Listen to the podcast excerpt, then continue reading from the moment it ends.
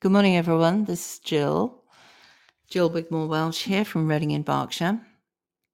So I'm going out live today, doing a live stream from Reading, just coming on for a short period of time to introduce this new podcast that I've put up to go alongside my existing recordings that I put out uh, on probably a pretty erratic basis.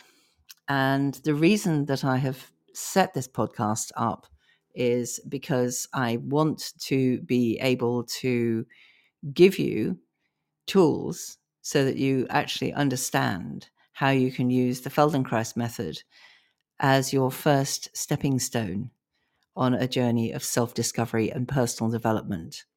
When I first came across this work and I listened to lessons, I have to admit that I thought that the lessons were quite strange. I didn't really understand what they would be useful for. And so, as a result of that, I suppose I dismissed them to an extent. And what I want to do is to be able to help you to understand a little bit more about why it might be that you could actually use some of this in your own uh, self discovery journey. So, if you're interested in reading up a bit more about Feldenkrais work, I'm going to give a suggestion, and that is that you could look at the book that was published by uh, Norman Doidge. He's a Sunday Times bestseller, and he wrote the book The Brain's Way of Healing. Now, let me just look at the front of the book here to make sure I give you the right date.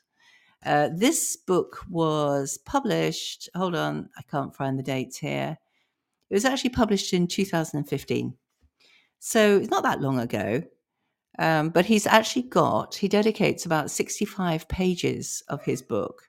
Um, so the book itself, there's, um, there's, there's a lot of notes and references and appendixes and bits and pieces. Um, but the book itself is about, about just over I don't know, 350 pages long, and of which he dedicates about 65 pages to talking about the Feldenkrais work, which is quite a high percentage of the book. And I would encourage you to read that with interest if you've not come across the Feldenkrais work before, or if you've come across some of my recordings and you're wanting to know a little bit more, then maybe go and read that section of that book and it'll give you quite a lot of information about his history. I have done a podcast before when I've explained about Feldenkrais' background. But interestingly, Feldenkrais was actually born in a part of uh, Russia which is now Ukraine. However, of course, that would actually probably need to be double checked because we don't know that might have changed changed again in recent times. So let's talk about one application one application, which, if you're interested in doing, if you like, a stepping stone for personal development work, one very helpful way that you could frame this kind of work if you're talking to friends and family about what you're doing. And they say, Well, what is this? And you say, Well, I'm doing Feldenkrais. And they say, Well, what is Feldenkrais? You could explain it um, and use some of the descriptions that uh, Norman Doidge uses in his book, which um, really help you to be able to explain it to a layperson. So when we do this movement work, you are using obviously you're using your whole body, you're using your senses, you're developing your senses. But as much as anything, the first foundation thing that you're starting to do is develop what we call kinesthetic awareness. In other words, um, it's it's a sensation. So kinesthetic awareness is a sensation that informs a person where their body and limbs, etc., are in space and what it feels like to move. Now, uh, Feldenkrais um, had learned he he was a judoki. He studied judo, and he was very interested in neuroscience. He did a lot of um, he based a lot of his work around the neuroscience that was published early neuroscience, which actually now has been confirmed by a lot of the research that we do now. He based a lot of his work around his neuroscience reading Um, and also that um, humans, when they're born, actually obviously have a long time, a long period of time of all of the animals in the human kingdom. We have the youngest, we have the longest period of time uh, that we take before we're actually mature. So if you think about the ability to climb and run and jump, etc., you know, to be able to do those things at a high level of skill, um, it might be that some a child is four years old, so it's taken several years to get that to get to that level of capability and competency. So Feldenkrais based a lot of his work on on on grounded grounded science, grounded experiences. This was not something that he just dreamed up. He had his own injury, um, which was a knee injury, and he realized that something about what he was doing was causing the problem to be exacerbated. He spent a lot of time in self reflection, realizing that some of the uh, physical manifestations of what was going on were a reflection of how he was feeling in himself. But let's just stick with this idea of kinesthetic awareness. So let's stick with this first principle. So kinesthetic awareness means that, you know, if you close your eyes, um, you ask yourself, can I feel the inside of my right knee? If I make a little movement of my leg, can I actually feel what's happening inside that joint? What, what is it? What are the messages that I'm getting in? What are the sensations that I'm having? Now, when we go through a lesson, there sometimes you might follow the trajectory of the lesson. So if you listen to some of my recordings, you might follow the trajectory of the lesson. But what you may find is that you just think about doing it as a movement. What I'm urging you to consider is if what you're wanting to do is integrate this into part of your self development, that you begin to start to think of this as a way that you could actually increase your ability to be more self aware. Now, this would mean that, for example, self compassion, in other words, being kind to yourself uh, and loving yourself, which is which is not the same at all um, as being self centered or selfish or um, thinking the world revolves around you. Um, it's actually about being aware that you know you've got to treat yourself the way you treat a friend so somebody who you really love and oftentimes what we do is we don't treat ourselves the way that we would treat a friend who we really love what we end up doing is treating ourselves very badly now as a human as an individual i have a particular interest in buddhism but one of the things that we know in buddhism we talk about and it's indeed in all religions is around suffering so when we have self compassion, it's a it's a practice in which we learn to be a good friend to ourselves when we need it most, um, to become an internal ally rather than an internal enemy. Um, but typically, we we don't do this. If you think about what you say to yourself inside your head on a day to day, there's a probability that you'll tell yourself off. I, oh, I don't think I did very well at that. Oh, I wonder if that person likes me. Could I have done that better? uh, I wonder what that person is going to think about me. So we can spend a lot of time actually speaking to ourselves in quite a, a derogatory tone. Um, so it's it's it's very very much about treating yourself the way you treat a good friend. Um, actually making sure that you pay attention to three really core elements. One of which is grounded Feldenkrais work. So, self kindness. In other words, when Feldenkrais set up his work, he was very much um, uh, supporting people to think about play. So, children play and they learn to move through play and exploration.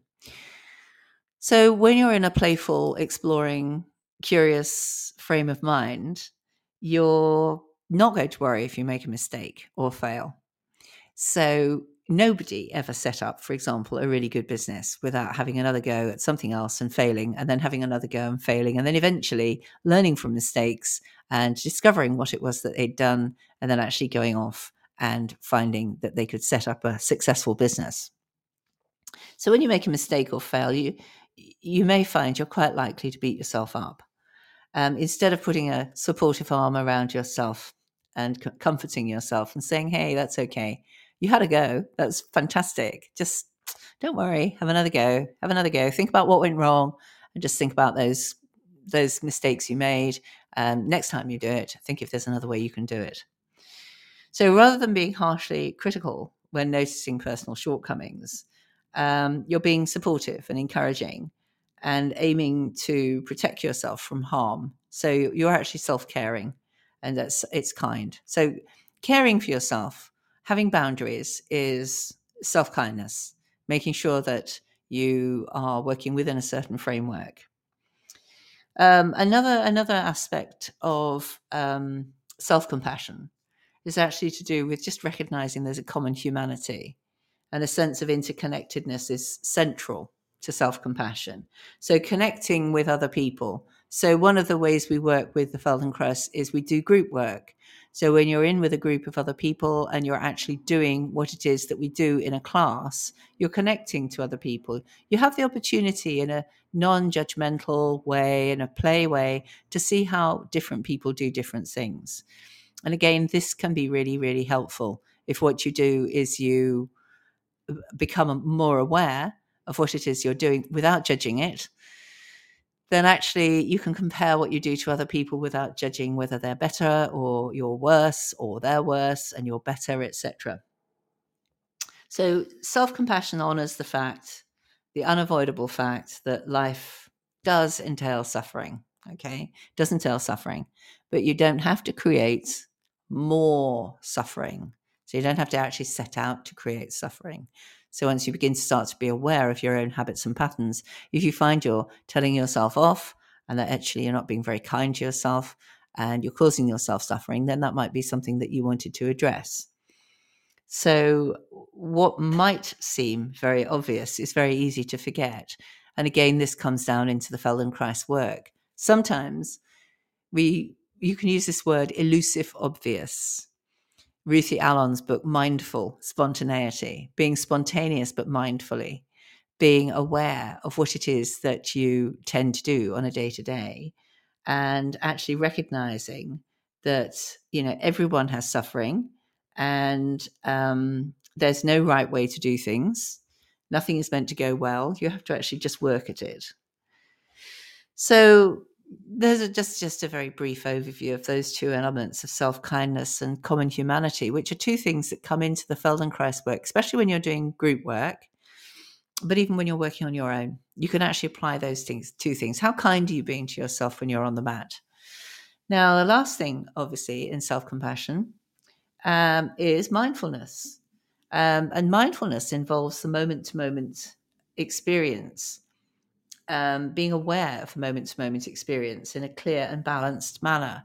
So, what we're wanting to do with mindfulness is to assist for you to assist yourself to be present, to be aware of what is really going on. So, I'm sitting here right now. I'm doing this recording. There's nobody listening to it at the moment, but then this is the first time I've put something out. And it may well be that it takes a few times for me to regularly put something out on a Thursday or something similar for people to be beginning to start to notice that I'm actually even putting this show out. So mindfulness is is as I say, it's being open to the reality of the present moment, allowing all thoughts, emotions, and sensations to enter awareness without resistance or avoidance. Now, when you're lying on the floor and you're practicing one of these Feldenkrais lessons, you're actually doing the lesson at that moment. You are able to take your time, slow down, and really go slow, which is something that I tell people to do in lessons slow down, go slow. When you begin to start to go slow, you're actually able to draw your attention to all of the sensations going on in your body. So you're able to draw attention to the sensations of tensioning, for example, the sensation of contact with the floor. You're actually able to bring your awareness to the sensations of warmth or or uh, bloating or anything that's happening in your body. Um, and by bringing your attention in a kind way to these sensations, and, and while you're actually feeling them, while they're actually happening. This is real in the present moment. Those sensations and also your thoughts, your thoughts in the present moment while you are doing a lesson. What are you thinking about? Are you thinking, oh, I don't know how to do this, this is a struggle, or I can't do this, or I don't like this lesson, or what is actually going on when you're thinking? And how are you feeling in yourself? How do you feel in yourself when you're doing the movement work? Do you find um, it infuriating when you can't do something? Do you find that the pace of the lesson doesn't suit you because you'd like to go quicker or slower?